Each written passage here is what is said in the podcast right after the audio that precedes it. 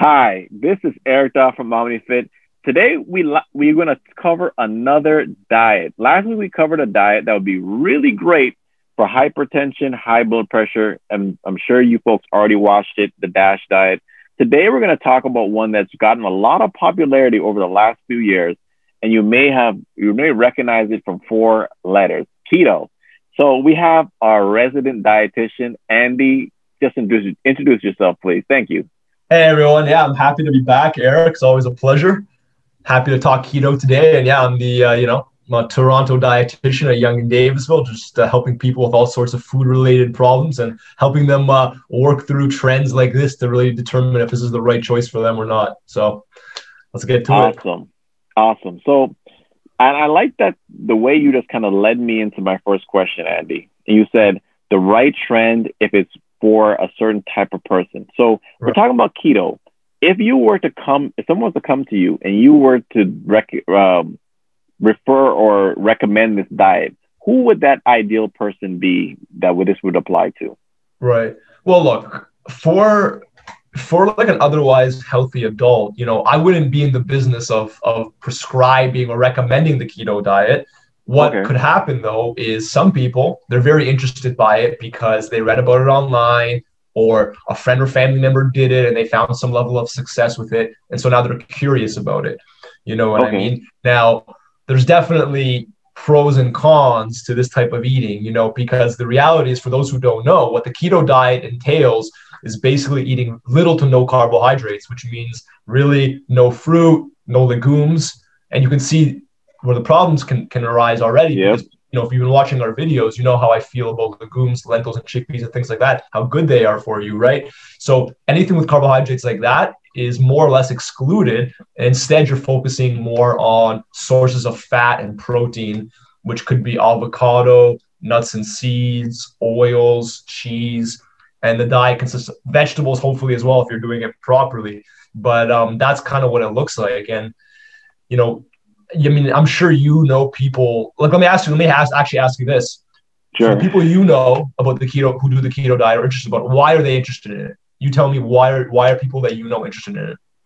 Well, I'll be honest with you. When it comes to whether it be keto or whatever type of diet, a lot of it, what I find with most people, it stems first and foremost on popularity. Like if it's really hot, if it's a hot diet, like whatever it is, remember we used to hear about the South Beach diet or whatever it is, like any trendy name. Yeah, of course. That's usually the first.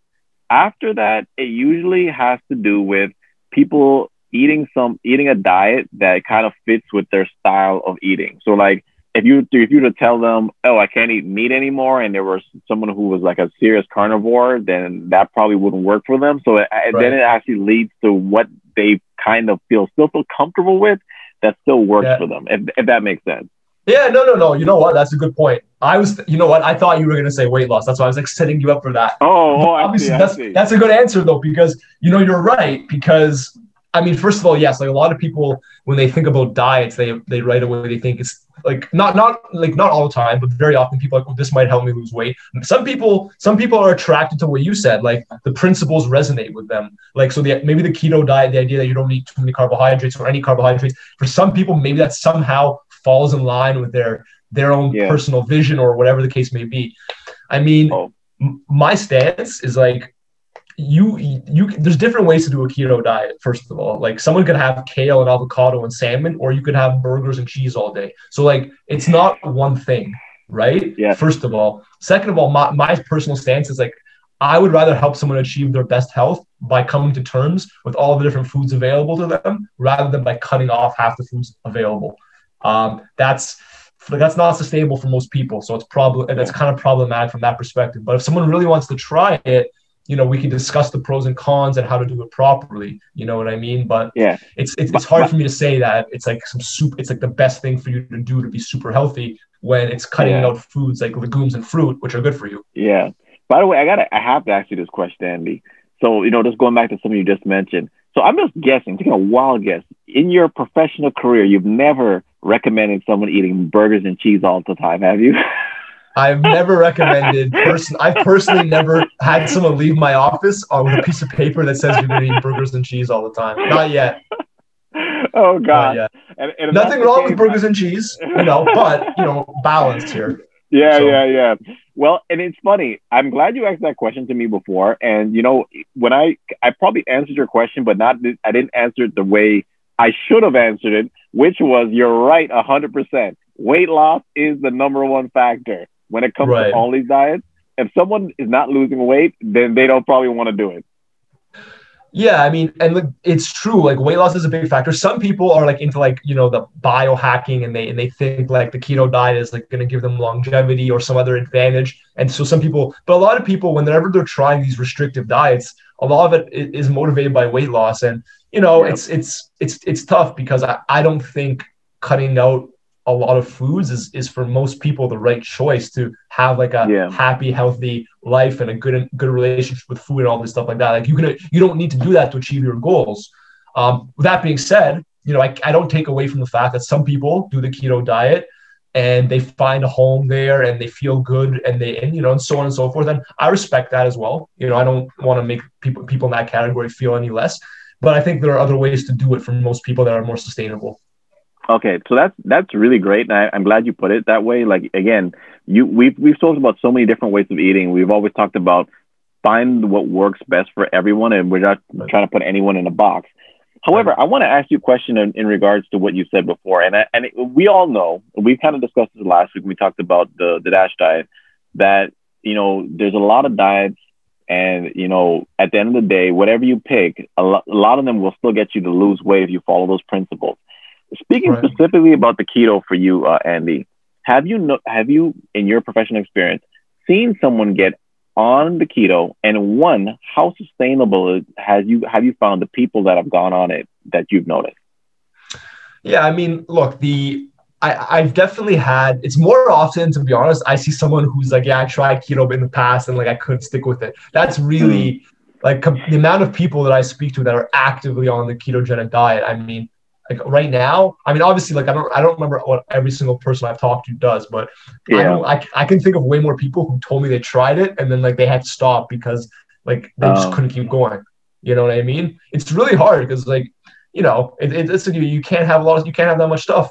It's just simple as that. It's not sustainable by its very nature unless you really like resonate and like it's just like it speaks to you and you don't like those foods anyway, then maybe it's sustainable, but like that's not that many people who fall in that category.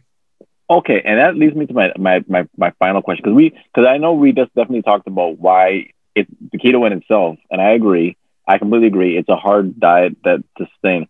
For you, if you could name maybe 2 or 3 principles for all of these diets, what 3 things or 2 or 3 things could you name are the main things that you can see in terms of sustainability, like the ones that if they were to follow X, Y, and Z or whatever it is that in any of these diets that you could see that would make it sustainable as compared to someone with something that is really rigid, as for example keto? Is there any similar principles you can find? Yeah, I think first of all, I mean, any style of eating that doesn't cut out half the things you can eat. Like, you know, so if there's something that's including most foods, like I'll give you an example, like, you know, the Mediterranean diet. I'm not sure if we discussed it. If we haven't, then that's the subject for next time. But if you look at like the Mediterranean diet, it's not really a diet per se, but, you know, it asks you not to have too much red meat, not too much cheese or poultry, but it doesn't say you can't have it.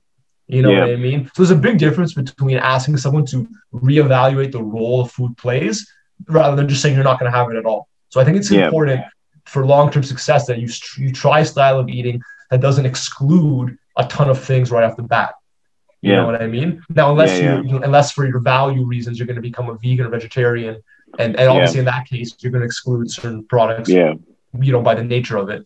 I think that's really important. I think like, you know, the principles have to not be like, you know, convoluted. It can't be overly complicated where you have a billion things to remember. You know what I mean? So it can't cut out half the foods that exist. It can't have overly complicated or rigid rules. So it needs to be, you know, more relaxed. Like, you know, again, the Mediterranean diet, I mean, I guess we'll talk about it. I guess we can talk about it next time, but it's a good example because it tells you, okay, or even the DASH diet we talked about last time, the DASH diet is similar. It includes all foods. It gives you recommendations for the relative role of these foods, but it's not like, you know, it's not like you have to go to a restaurant and then analyze if this fits or not. You know what I mean? It's not that level. But the most important one, to be honest, like it has to not cut a billion things out. That's for me the most important reality. Beyond that, it's like the idea of a diet, so to speak. It's more like, I think of things more in terms of like the pattern of eating, and, you know, talking to a professional can help you kind of get your pattern of eating on point. So. No, that's awesome information. So whether you choose to do keto, we know that it's a very tough diet to sustain. And I think what Andy's really suggesting, folks, is whatever you choose to try, just make sure it's sustainable. And if that's not sustainable, it's probably not always the best option to pick. And if you can, talk to a professional to make sure you do it right. Yeah. Like if you're compelled to do keto because you believe in it, you believe it's the right choice for you, just know that there's different ways to do it. Just like becoming a vegan, you know, there's different ways to eat in a vegan manner. Not all of them are the best for your health. So you have to make sure you do it right. So that's something to keep in mind. Awesome, Andy. Andy, again, I don't know if you have a book on this. Maybe you do. Not yet. I don't know if I'll ever write a book on keto. I got a blog on it though. I actually have a blog post that details all my thoughts on the keto diet more at length. And we could I'll give you the link. We could, so Andy will put the link in the description. We'll put that in there. Andy, thank you so much. Awesome. And we'll make sure we chat another time. Thank you. Yeah.